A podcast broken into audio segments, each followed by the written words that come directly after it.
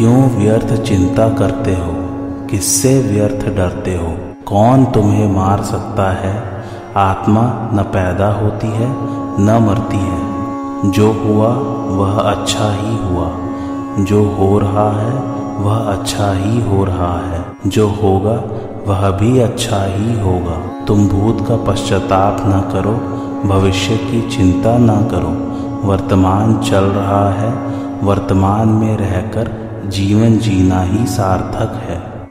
तुम्हारा क्या गया जो तुम रोते हो? तुम क्या लेकर आए थे जिसके खो जाने का तुम पश्चाताप करते हो? तुमने क्या पैदा किया था जिसका नाश हो गया? तुम कुछ भी लेकर नहीं आए। जो कुछ भी लिया, यहीं से लिया। जो कुछ दिया, यहीं पर दिया। खाली हाथ आए, खाली हाथ ही चले। जय श्री कृष्ण, मेरे सभी प्यारे कथा श्रोताओं को मेरा नाम है नमित अग्रवाल और स्वागत है आपका मेरे चैनल कथावाचक में। आगे के तीन श्लोकों में भगवान काम को मारने का प्रकार बताते हुए उसे मारने की आज्ञा देते हैं। तस्मात्व तस्मात्वमिंद्रियाण्याद्यो नियम्य, भरतर्षभ पापमानम प्रजही ह्रियोनम ज्ञान विज्ञान नाशनम अर्थात इसलिए हे भरत वंशियों में श्रेष्ठ अर्जुन, तू सबसे पहले इंद्रियों को वश में करके इस ज्ञान और विज्ञान का नाश करने वाले महान पापी काम को अवश्य ही बलपूर्वक मार डाल। भावार्थ इंद्रियों को विषयों में भोग बुद्धि से प्रवृत्त न होने देना, अपितु केवल निर्वाह बुद्धि से अथवा साधन बुद्धि से प्रवृत्त होने देना ही उनको वश में करना है। तात्पर्य है कि इंद्रियों के विषयों में राग पूर्वक प्रवृत्ति न हो और द्वेष पूर्वक निवृत्ति न हो। राग पूर्वक प्रवृत्ति और द्वेष पूर्वक निवृत्ति होने से राग द्वेष पुष्ट हो जाते हैं और न चाहते हुए भी मनुष्य को पतन की ओर ले जाते हैं। इसलिए प्रवृत्ति और निवृत्ति अथवा कर्तव्य और अकर्तव्य को जानने के लिए शास्त्र ही प्रमाण है। शास्त्र के अनुसार कर्तव्य का पालन और अकर्तव्य का त्याग करने से इंद्रिया वश में हो जाती हैं। काम को मारने के लिए सबसे पहले इंद्रियों का नियमन करने के लिए कहने का कारण यह है कि जब तक मनुष्य इंद्रियों के वश में रहता है, तब तक उसकी दृष्टि तत्व की ओर नहीं जाती और तत्व की ओर दृष्टि गए बिना, अर्थात तत्व का अनुभव हुए बिना काम का सर्वथा नाश नहीं होता। मनुष्य की प्रवृत्ति इंद्रियों से ही होती है, इसलिए वह सबसे पहले इंद्रियों के विषयों में ही फंसता है, जिससे उसमें उन विषयों की कामना पैदा हो जाती है। कामना सहित कर्म करने से मनुष्य पूरी तरह इंद्रियों के वश में हो जाता है और इससे उसका पतन हो जाता है। परंतु जो मनुष्य इंद्रियों को वश में करके निष्काम भाव पूर्वक कर्तव्य कर्म करता है, उसका शीघ्र ही उद्धार हो जाता है। विवेक और तत्व ज्ञान दोनों ही स्वतः सिद्ध है। तत्व ज्ञान का अनुभव तो सबको नहीं है, पर विवेक का अनुभव सभी को है। मनुष्य में यह विवेक विशेष रूप से है। पाप न करने की इच्छा विवेक के बिना नहीं होती, परंतु यह काम उस विवेक को ढक देता है और उसको जागृत नहीं होने देता। विवेक जागृत होने से मनुष्य भविष्य पर अर्थात परिणाम पर दृष्टि रखकर ही सब कार्य करता है, परंतु कामना से विवेक ढक जाने के कारण परिणाम की ओर दृष्टि ही नहीं जाती। परिणाम की तरफ़ दृष्टि न जाने से ही वह पाप करता है। इस प्रकार जिसका अनुभव सबको है, उस विवेक को भी जब यह काम जागृत नहीं होने देता, तब जिसका अनुभव सबको नहीं है, उस तत्व ज्ञान को तो जागृत होने ही कैसे देगा? इसलिए यहाँ काम को, विवेक और विज्ञान दोनों का नाश करने वाला बताया गया है। वास्तव में यह काम ज्ञान और विज्ञान का नाश नहीं करता प्रत्युत उन दोनों को ढक देता है, अर्थात प्रकट नहीं होने देता। उन्हें ढक देने को ही यहाँ उनका नाश करना कहा गया है, कारण कि ज्ञान विज्ञान का कभी नाश होता ही नहीं। नाश तो वास्तव में काम का ही होता है। जिस प्रकार नेत्रों के सामने बादल आने पर बादलों ने सूर्य को ढक दिया, ऐसा कहा जाता है। पर वास्तव में सूर्य नहीं ढका जाता, प्रत्युत नेत्र ढके जाते हैं। उसी प्रकार कामना ने ज्ञान विज्ञान को ढक दिया। ऐसा कहा तो जाता है, पर वास्तव में ज्ञान विज्ञान ढके नहीं जाते, प्रत्युत बुद्धि ढकी जाती है। कामना संपूर्ण पापों की जड़ है, इसलिए कामना उत्पन्न होने से पाप होने की संभावना रहती है। आगे चलकर कामना मनुष्य के विवेक को ढककर उसे अंधा बना देती है, जिससे उसे पाप पुण्य का ज्ञान ही नहीं रहता और वह पापों में ही लग जाता है। इससे उसका महान पतन हो जाता है। इसलिए भगवान कामना को महापापी बताकर उसे अवश्य ही मार डालने की आज्ञा देते हैं। गृहस्थ जीवन ठीक नहीं, साधु हो जाए, एकांत में चले जाए, ऐसा विचार करके मनुष्य कार्य को तो बदलना चाहता है, पर कारण, कामना को नहीं छोड़ता, उसे छोड़ने का विचार ही नहीं करता। यदि वह कामना को छोड़ दे तो उसके सब काम अपने आप ठीक हो जाएँ। जब मनुष्य जीने की कामना तथा अन्य कामनाओं को रखते हुए मरता है, तब वे कामनाएँ उसके अगले जन्म का कारण बन जाती है। तात्पर्य यह है कि जब तक मनुष्य में कामना रहती है, तब तक वह जन्म मरण रूप बंधन में पड़ा रहता है। इस प्रकार बांधने के सिवाय कामना और कुछ काम नहीं आती। जब मनुष्य का जड़ पदार्थों की तरफ़ आकर्षण होता है, तभी उनकी कामना उत्पन्न होती है। कामना उत्पन्न होते ही विवेक दृष्टि दब जाती है और इंद्रिय दृष्टि की प्रधानता हो जाती है। इंद्रिया मनुष्य को केवल शब्द आदि विषयों के सुख भोग में ही लगाती है। पशु पक्षियों की भी प्रवृत्ति इंद्रियों से मिलने वाले सुख तक ही रहती है। परंतु कामना से विवेक ढक जाने के कारण मनुष्य इंद्रिय जन्य सुख के लिए पदार्थों की कामना करने लगता है और फिर पदार्थों के लिए रुपयों की कामना करने लग जाता है। इतना ही नहीं, उसकी दृष्टि रुपयों से भी हटकर रुपयों की गिनती में हो जाती है। फिर वह रुपयों की गिनती बढ़ाने में ही लग जाता है। निर्वाह मात्र के रुपयों की अपेक्षा उनका संग्रह अधिक पतन करने वाला है और संग्रह की अपेक्षा भी रुपयों की गिनती महान पतन करने वाली है। गिनती बढ़ाने के लिए वह झूठ, कपट, धोखा, चोरी आदि पाप कर्मों को भी करने लग जाता है और गिनती बढ़ने पर उसमें अभिमान भी आ जाता है, जो आसुरी संपत्ति का मूल है। इस प्रकार कामना के कारण मनुष्य महान पतन की ओर चला जाता है, इसलिए भगवान इस महान पापी काम का अच्छी तरह नाश करने की आज्ञा देते हैं। इंद्रियाणि पराण्या हूरीन्द्रियभ्य परम मन, मनसस्तु, परा, बुधेर्यो, बुधे, परतस्तु सह एवं बुधे परम बुधवा संस्तभ्यात्मात्मना जही शत्रु महाबाहो काम रूपम दुरासदम। अर्थात इंद्रियों को स्थूल शरीर से पर कहते हैं। इंद्रियों से पर मन है, मन से भी पर बुद्धि है, और जो बुद्धि से भी पर है, वह काम है। इस तरह बुद्धि से पर काम को जानकर अपने द्वारा अपने आप को वश में करके, हे महाबाहो, तू इस काम रूप दुर्जय शत्रु को मार डाल। भावार्थ, शरीर अथवा विषयों से इंद्रिया पर है। तात्पर्य यह है कि इंद्रियों के द्वारा विषयों का ज्ञान होता है, पर विषयों के द्वारा इंद्रियों का ज्ञान नहीं होता। इंद्रिया विषयों के बिना भी रहती है, पर इंद्रियों के बिना विषयों की सत्ता सिद्ध नहीं होती। विषयों में यह सामर्थ्य नहीं कि वे इंद्रियों को प्रकाशित करें। प्रत्युत इंद्रिया विषयों को प्रकाशित करती है। इंद्रिया वही रहती है, पर विषय बदलते रहते हैं। इंद्रिया व्यापक है और विषय व्याप्य है। अर्थात विषय इंद्रियों के अंतर्गत आते हैं, पर इंद्रिया विषयों के अंतर्गत नहीं आती। विषयों की अपेक्षा इंद्रिया सूक्ष्म है। इसलिए विषयों की अपेक्षा इंद्रिया श्रेष्ठ, सबल, प्रकाशक, व्यापक और सूक्ष्म है। इंद्रिया मन को नहीं जानती, पर मन सभी इंद्रियों को जानता है। इंद्रियों में भी प्रत्येक इंद्रिय अपने अपने विषय को ही जानती है, अन्य इंद्रियों के विषय को नहीं। जैसे कान केवल शब्द को जानते हैं, पर स्पर्श, रूप, रस और गंध को नहीं जानते। त्वचा केवल स्पर्श को जानती है, पर शब्द, रूप, रस और गंध को नहीं जानती। नेत्र केवल रूप को जानते हैं, पर शब्द, स्पर्श, रस और गंध को नहीं जानते। रसना केवल रस को जानती है, पर शब्द, स्पर्श, रूप और गंध को नहीं जानती। और नासिका केवल गंध को जानती है, पर शब्द, स्पर्श, रूप और रस को नहीं जानती। परंतु मन पाँचों ज्ञानेन्द्रियों को तथा उनके विषयों को जानता है। इसलिए मन इंद्रियों से श्रेष्ठ, सबल, प्रकाशक, व्यापक और सूक्ष्म है। मन बुद्धि को नहीं जानता, पर बुद्धि मन को जानती है। मन कैसा है? शांत है या व्याकुल? ठीक है या बेठीक? इत्यादि बातों को बुद्धि जानती है। इंद्रिया ठीक काम करती है या नहीं, इसको भी बुद्धि जानती है।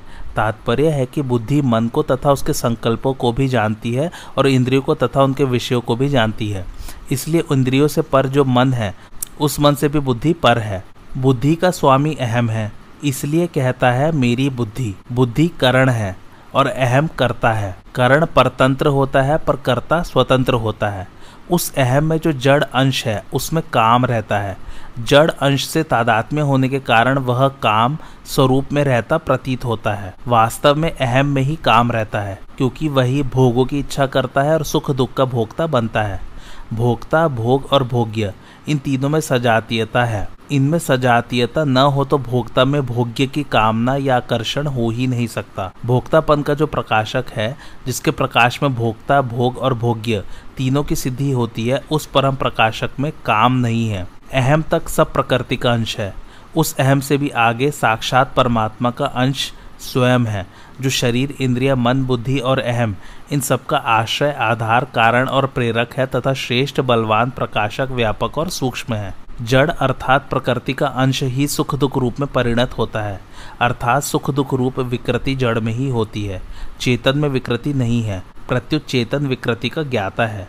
परंतु जड़ से तदात्म्य होने से सुख दुख का भोगता चेतन ही बनता है, अर्थात चेतन ही सुखी दुखी होता है। केवल जड़ में सुखी दुखी होना नहीं बनता। तात्पर्य यह है कि अहम में जो जड़ अंश है, उसके साथ तादात्म्य कर लेने से चेतन भी अपने को मैं भोगता हूँ, ऐसा मान लेता है। परमात्म तत्व का साक्षात्कार होते ही रस बुद्धि निवृत्त हो जाती है। ज्ञान से रस अर्थात काम निवृत्त हो जाता है। कारण कि सुख के लिए ही कामना होती है और स्वरूप सहज सुख राशि है। इसलिए परमात्म तत्व का साक्षात्कार होने से काम सर्वदा और सर्वथा मिट जाता है। स्थूल शरीर विषय है। इंद्रिया बहीकरण है और मन बुद्धि अंतकरण है। स्थूल शरीर से इंद्रिया पर है तथा इंद्रियों से बुद्धि पर है। बुद्धि से भी पर अहम है जो करता है। उस अहम में काम अर्थात लौकिक इच्छा रहती है। अपनी सत्ता अर्थात अपना स्वरूप, चेतन, निर्विकार और सत्य चित्त आनंद रूप है। जब वह जड़ के साथ तादात्म्य कर लेता है, तब अहम उत्पन्न होता है और स्वरूप कर्ता बन जाता है। इस प्रकार कर्ता में एक जड़ अंश होता है और एक चेतन अंश। जड़ अंश की मुख्यता से संसार की तरफ़ और चेतन अंश की मुख्यता से परमात्मा की तरफ़ आकर्षण होता है। जड़ चेतन के तादात्म्य और आकर्षण को समझने के लिए एक दृष्टांत दिया जाता है। चार कोनों वाले किसी लोहे का अग्नि से तदात्म्य अर्थात संबंध होने पर लोहे में जलाने की शक्ति न होने पर भी वह जलाने वाला हो जाता है और अग्नि चार कोनों वाली न होने पर भी चार कोनों वाली हो जाती है। अग्नि से तदात्म्य होने पर भी चुंबक की ओर लोहा ही आकर्षित होता है, अग्नि नहीं, क्योंकि चुंबक के साथ लोहे की सजातीयता है। अग्नि अपने सजातीय निराकार अग्नि तत्व की ओर ही आकर्षित होती है, इसलिए वह स्वतः शांत हो जाती है।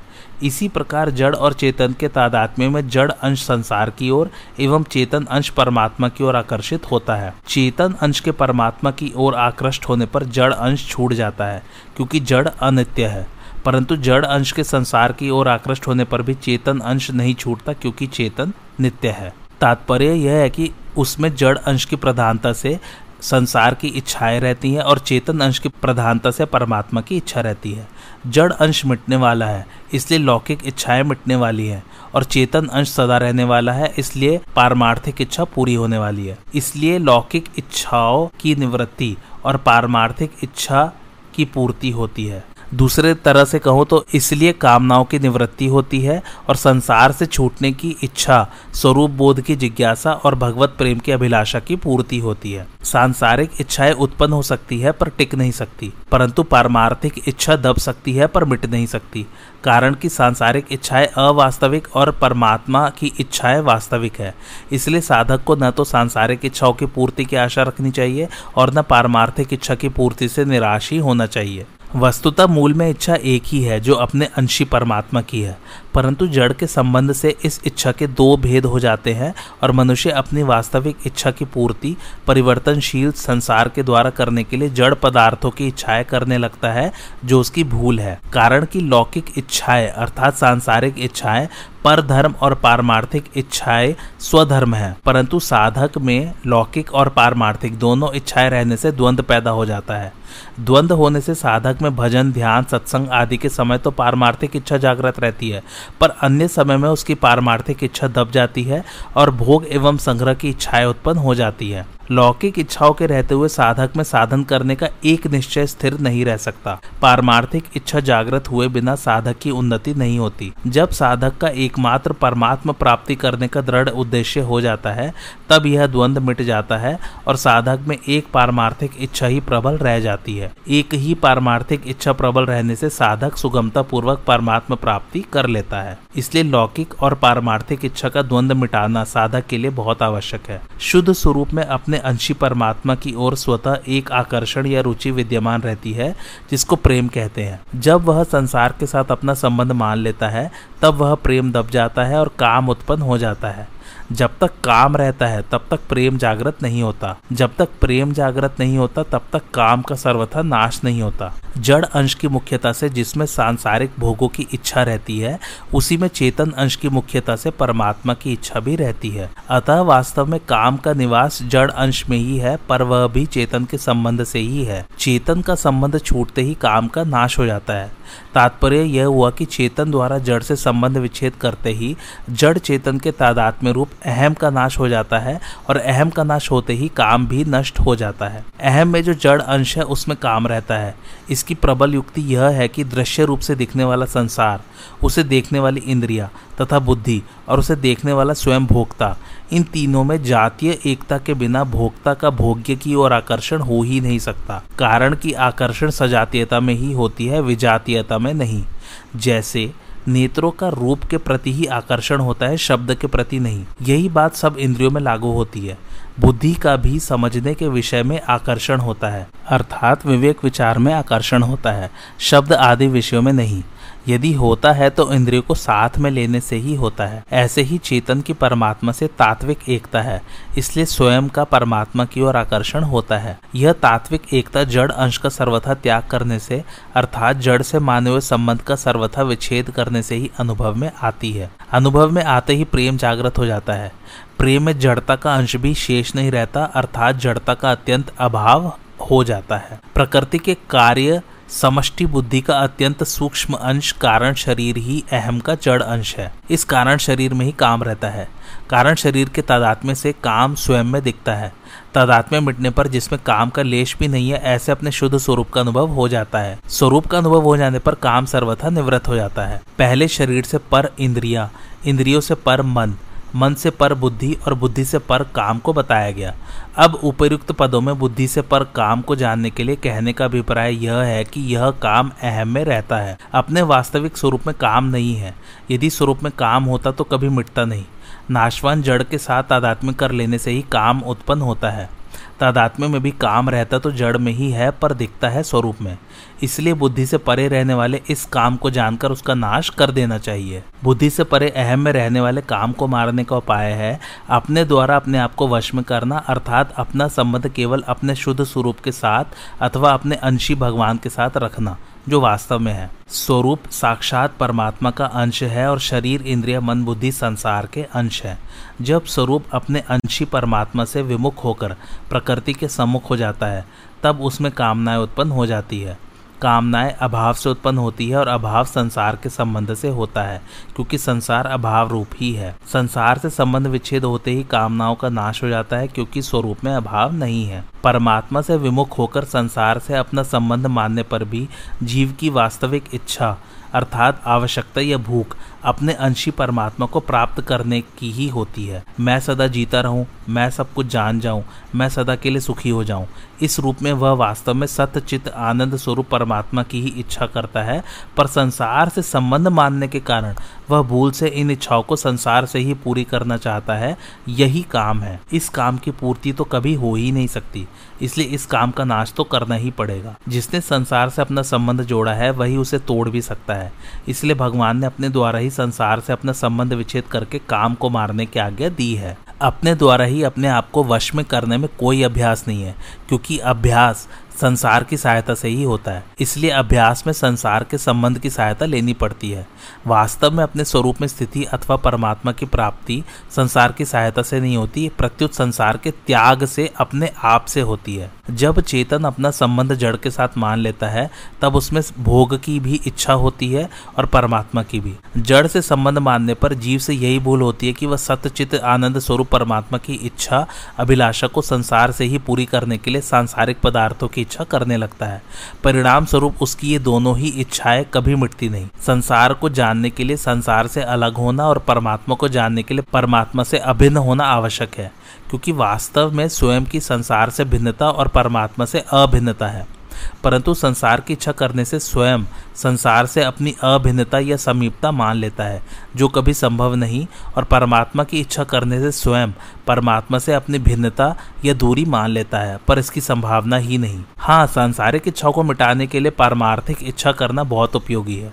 यदि पारमार्थिक इच्छा तीव्र हो जाए तो लौकिक इच्छाएँ स्वतः मिट जाती हैं। लौकिक इच्छाएँ सर्वथा मिटने पर पारमार्थिक इच्छा पूरी हो जाती है, अर्थात नित्य प्राप्त परमात्मा का अनुभव हो जाता है। साधक के हृदय में स्थित संपूर्ण कामनाएँ जब समूल नष्ट हो जाती है, तब मरण धर्म मनुष्य अमर हो जाता है और यही मनुष्य शरीर में ही ब्रह्मा का भली भांति अनुभव कर लेता है। जिस समय मनुष्य अपने मन में रहने वाली समस्त कामनाओं का परित्याग कर देता है, उसी समय वह भगवत स्वरूप को प्राप्त कर लेता है। कारण कि वास्तव में परमात्मा सदा सर्वत्र विद्यमान है, पर लौकिक इच्छाएँ रहने से उसका अनुभव नहीं होता। संसार से संबंध रखते हुए काम का नाश करना बहुत कठिन है। यह काम बड़े बड़ों के भी विवेक को ढककर उन्हें कर्तव्य से च्युत कर देता है, जिससे उनका पतन हो जाता है। इसलिए भगवान ने इसे दुर्जय शत्रु कहा है। काम को दुर्जय शत्रु कहने का तात्पर्य इससे अधिक सावधान रहने में है, इसे दुर्जय समझकर निराश होने में नहीं। प्रत्येक कामना की उत्पत्ति पूर्ति, अपूर्ति और निवृत्ति होती है, इसलिए मात्र कामनाएँ उत्पन्न और नष्ट होने वाली है, परंतु स्वयं निरंतर रहता है और कामनाओं के उत्पन्न तथा नष्ट होने को जानता है। अतः कामनाओं से वह सुगमता पूर्वक संबंध विच्छेद कर सकता है, क्योंकि वास्तव में संबंध है ही नहीं। इसलिए साधक को कामनाओं से कभी घबराना नहीं चाहिए। यदि साधक का अपने कल्याण का पक्का उद्देश्य है तो वह काम को सुगमता पूर्वक मार सकता है। उद्देश्य या लक्ष्य सदैव अविनाशी का ही होता है, नाशवान का नहीं। नाशवान की कामनाएँ ही होती है, उद्देश्य नहीं होता। उद्देश्य वह होता है जिसे मनुष्य निरंतर चाहता है। चाहे शरीर के टुकड़े टुकड़े ही क्यों न कर दिए जाए तो भी वह उद्देश्य को ही चाहता है। उद्देश्य की सिद्धि अवश्य होती है, पर कामनाओं की सिद्धि नहीं होती, प्रत्युत नाश होता है। उद्देश्य सदा एक ही रहता है, पर कामनाएँ बदलती रहती हैं। कामनाओं के त्याग में अथवा परमात्मा के प्राप्ति में सब स्वतंत्र अधिकारी योग्य और समर्थ है, परंतु कामनाओं की पूर्ति में कोई भी स्वतंत्र अधिकारी योग्य और समर्थ नहीं है। कारण की कामना पूरी होने वाली है ही नहीं। परमात्मा ने मानव शरीर अपनी प्राप्ति के लिए ही दिया है। अतः कामना का त्याग करना कठिन नहीं है। सांसारिक भोग पदार्थों को महत्व देने के कारण ही कामना का त्याग कठिन मालूम देता है। सुख की कामना को मिटाने के लिए ही भगवान समय समय पर दुख भेजते हैं कि सुख की कामना मत करो। कामना करोगे तो दुख पाना ही पड़ेगा। सांसारिक पदार्थों की कामना वाला मनुष्य दुख से कभी बच ही नहीं सकता। यह नियम है, क्योंकि संयोग जन्य भोग ही दुख के हेतु हैं। स्वयं में अनंत बल है। उसकी सत्ता और बल को पाकर ही बुद्धि, मन और इंद्रिया सत्तावान एवं बलवान होते हैं। परंतु जड़ से संबंध जोड़ने के कारण वह अपने बल को भूल रहा है और अपने को बुद्धि, मन और इंद्रियों के अधीन मान रहा है। अतएव काम रूप शत्रु को मारने के लिए अपने आप को जानना और अपने बल को पहचानना बड़ा आवश्यक है। काम जड़ के संबंध से और जड़ में ही होता है। तादात्म्य होने से वह स्वयं में प्रतीत होता है। जड़ का संबंध न रहे तो काम है ही नहीं। इसलिए यहाँ काम को मारने का तात्पर्य वस्तुतः काम का सर्वथा अभाव बताने में ही है। इसके विपरीत यदि काम, अर्थात कामना की सत्ता को मानकर उसे मिटाने की चेष्टा करे तो कामना का मिटना कठिन है। कारण कि वास्तव में कामना की स्वतंत्र सत्ता है ही नहीं। कामना उत्पन्न होती है और उत्पन्न होने वाली वस्तु नष्ट होगी ही। यह नियम है। नई कामना न करे तो पहले की कामनाएँ अपने आप नष्ट हो जाएँगी। इसलिए कामना को मिटाने का तात्पर्य है, नई कामना न करना। शरीर आदि सांसारिक पदार्थों को मैं, मेरा और मेरे लिए मानने से ही अपने आप में कमी का अनुभव होता है, पर मनुष्य भूल से उस कमी की पूर्ति भी सांसारिक पदार्थों से ही करना चाहता है। इसलिए वह उन पदार्थों की कामना करता है। परंतु वास्तव में आज तक सांसारिक पदार्थों से किसी की भी कमी की पूर्ति नहीं हुई, होगी नहीं और हो सकती भी नहीं। कारण कि स्वयं अविनाशी है और पदार्थ नाशवान है। स्वयं अविनाशी होकर भी नाशवान की कामना करने से लाभ तो कोई होता नहीं और हानि कोई सी भी बाकी रहती नहीं। इसलिए भगवान कामना को शत्रु बताते हुए उसे मार डालने की आज्ञा देते हैं। कर्मयोग के द्वारा इस कामना का नाश सुगमता से हो जाता है, कारण कि कर्मयोग का साधक संसार की छोटी से छोटी अथवा बड़ी से बड़ी प्रत्येक क्रिया परमात्मा प्राप्ति का उद्देश्य रखकर दूसरों के लिए ही करता है, कामना की पूर्ति के लिए नहीं। वह प्रत्येक क्रिया निष्काम भाव से एवं दूसरों के हित और सुख के लिए ही करता है, अपने लिए कभी कुछ नहीं करता। उसके पास जो समय, समझ, सामग्री और सामर्थ्य है, वह सब अपनी नहीं है। प्रत्युत मिली हुई है और बिछुड़ जाएगी। इसलिए वह उसे अपनी कभी न मानकर निस्वार्थ भाव से संसार की ही सेवा में लगा देता है। उसे पूरी की पूरी संसार की सेवा में लगा देता है, अपने पास बचाकर नहीं रखता। अपना न मानने से ही वह पूरी की पूरी सेवा में लगती है, अन्यथा नहीं। कर्मयोगी अपने लिए कुछ करता ही नहीं। अपने लिए कुछ चाहता ही नहीं और अपना कुछ मानता ही नहीं। इसलिए उसमें कामनाओं का नाश सुगमता पूर्वक हो जाता है। कामनाओं का सर्वथा नाश होने पर उसके उद्देश्य की पूर्ति हो जाती है और वह अपने आप में ही अपने आप को पाकर कृतकृत्य ज्ञात ज्ञातव्य और प्राप्त प्राप्तव्य हो जाता है। अर्थात उसके लिए कुछ भी करना, जानना और पाना शेष नहीं रहता। भगवान ने इंद्रिया, मन और बुद्धि का नाम तो लिया है, पर अहम का नाम नहीं लिया। अहम बुद्धि से परे है। जब तक स्वरूप का साक्षात्कार नहीं होता, तब तक अहम में काम रहता है। स्वरूप का साक्षात्कार होने पर अहम में काम नहीं रहता। सुख तो है स्वरूप में, पर काम के कारण मनुष्य जड़ता को सत्ता और महत्ता देकर उससे सुख चाहता है। जब तक जड़ता का संबंध है, तब तक काम है। जड़ता से सर्वथा संबंध विच्छेद होने पर प्रेम होता है। काम अपने में है। अपने में होने से ही काम हमारे लिए बाधक होता है। अगर यह अपने में न हो दूसरे में हो तो हमारे को क्या बाधा लगी? अपने में काम होने से ही स्वयं सुखी दुखी होता है कर्ता भोगता होता है। वास्तविक दृष्टि से देखा जाए तो काम अपने में माना हुआ है। अपने में है नहीं, तभी यह मिटता है। अतः काम अपने में नहीं है, पर माना हुआ है। अहम में रहने वाली चीज़ को मनुष्य अपने में मान लेता है। अपने में अहम माना हुआ है और उस अहम में काम रहता है। अतः जब तक अहम है, तब तक अहम की जाति का आकर्षण अर्थात काम होता है और जब अहम नहीं रहता तब स्वयं की जाति का आकर्षण अर्थात प्रेम होता है। काम में संसार की तरफ़ और प्रेम में परमात्मा की तरफ़ आकर्षण होता है। संपूर्ण त्रिलोकी अनंत ब्रह्मांड विषय है। विषय इंद्रियों के एक देश में है, इंद्रिय मन के एक देश में है। मन बुद्धि के एक देश में है। बुद्धि अहम के एक देश में है और अहम चेतन के एक देश में है। अतः चेतन अत्यंत महान है, जिसके अंतर्गत संपूर्ण त्रिलोकी अनंत ब्रह्मांड विद्यमान है। परंतु अपरा प्रकृति के एक अंश अहम के साथ अपना संबंध जोड़ने के कारण मनुष्य अपने को अत्यंत छोटा देखता है। ओम तत्सदिति ब्रह्म विद्यायाम योग शास्त्रे श्री कृष्ण अर्जुन संवादे कर्मयोगी नाम तृतीय अध्याय। इस प्रकार ओम तत् सत। इन भगवान नामों के उच्चारण पूर्वक ब्रह्म विद्या और योग शास्त्र में श्रीमद भगवद गीतोपनिषद रूप श्री कृष्ण अर्जुन संवाद में कर्म योग नामक तीसरा अध्याय पूर्ण हुआ। इस तीसरे अध्याय का नाम कर्मयोग है, क्योंकि कर्मयोग का जितना विशद वर्णन तीसरे अध्याय में है, उतना गीता के अन्य अध्यायों में नहीं है। अब हम चौथा अध्याय आरंभ करने जा रहे हैं। कर्मयोग में दो बातें मुख्य हैं। पहली कर्तव्य कर्मों का आचरण और दूसरी कर्तव्य कर्मों के विषय में विशेष जानकारी। अर्जुन कर्मों का स्वरूप से त्याग करना चाहते हैं, इसलिए तीसरे अध्याय के आरंभ में भगवान से कहते हैं कि आप मुझे घोर कर्म में क्यों लगाते हैं?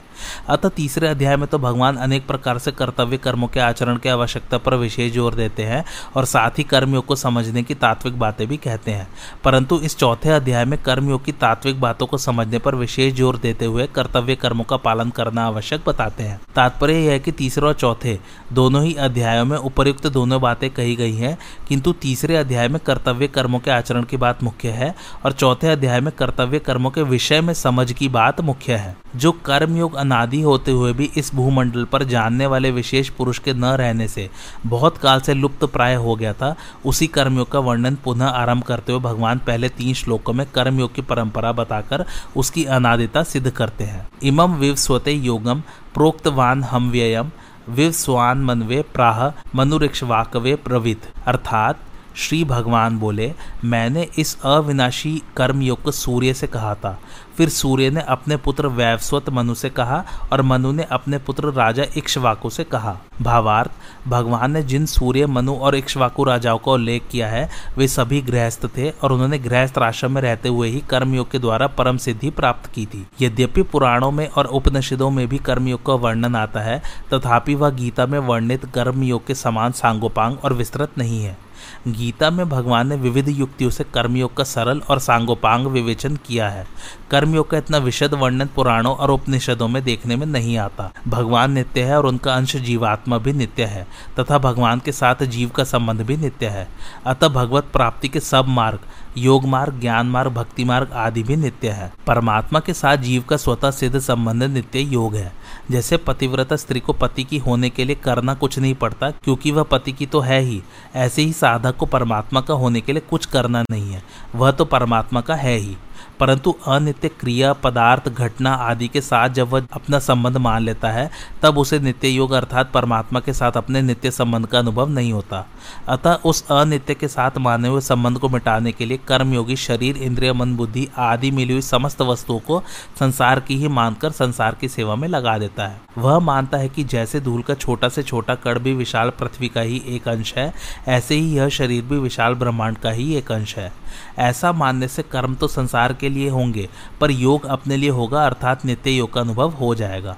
भगवान साधकों को मानव यह लक्ष्य कराते हैं कि जैसे सूर्य सदा चलते ही रहते हैं, अर्थात कर्म करते ही रहते हैं और सबको प्रकाशित करने पर भी स्वयं निर्लिप्त रहते हैं, ऐसे ही साधकों को भी प्राप्त परिस्थिति के अनुसार अपने कर्तव्य कर्मों का पालन स्वयं करते रहना चाहिए और दूसरों को भी कर्मयोग की शिक्षा देकर लोक संग्रह करते रहना चाहिए, पर स्वयं उनसे निर्लिप्त रहना चाहिए। सृष्टि में सूर्य सबके आदि हैं। सृष्टि की रचना के समय भी सूर्य जैसे पूर्व कल्प में थे, वैसे ही प्रकट हुए। उन सूर्य को भगवान ने अविनाशी कर्मयोग का उपदेश दिया। इससे सिद्ध हुआ कि भगवान सबके आदि गुरु हैं और साथ ही कर्मयोग भी अनादि है। भगवान अर्जुन से मानो यह कहते हैं कि मैं तुम्हें जो कर्मयोग की बात बता रहा हूँ, वह कोई आज की नई बात नहीं है। जो योग सृष्टि के आदि से अर्थात सदा से है, उसी योग की बात मैं तुम्हें बता रहा हूँ। यहाँ प्रश्न उठता है, भगवान ने सृष्टि के आदि काल में सूर्य को कर्म योग का उपदेश क्यों दिया? इसका उत्तर यह है कि पहला, सृष्टि के आरंभ में भगवान ने सूर्य को ही कर्मयोग का वास्तविक अधिकारी जानकर उन्हें सर्वप्रथम इस योग का उपदेश दिया। दूसरा, सृष्टि में जो सर्वप्रथम उत्पन्न होता है, उसे ही उपदेश दिया जाता है। जैसे ब्रह्मा जी ने सृष्टि के आदि में प्रजाओं को उपदेश दिया। उपदेश देने का तात्पर्य है कर्तव्य का ज्ञान कराना।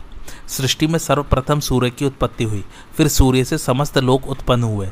सबको उत्पन्न करने वाले सूर्य को सर्वप्रथम कर्मयोग को उपदेश देने का अभिप्राय, उनसे उत्पन्न संपूर्ण सृष्टि को परंपरा से कर्मयोग सुलभ करा देना था। शास्त्रों में सूर्य को सविता कहा गया है, जिसका अर्थ है उत्पन्न करने वाला।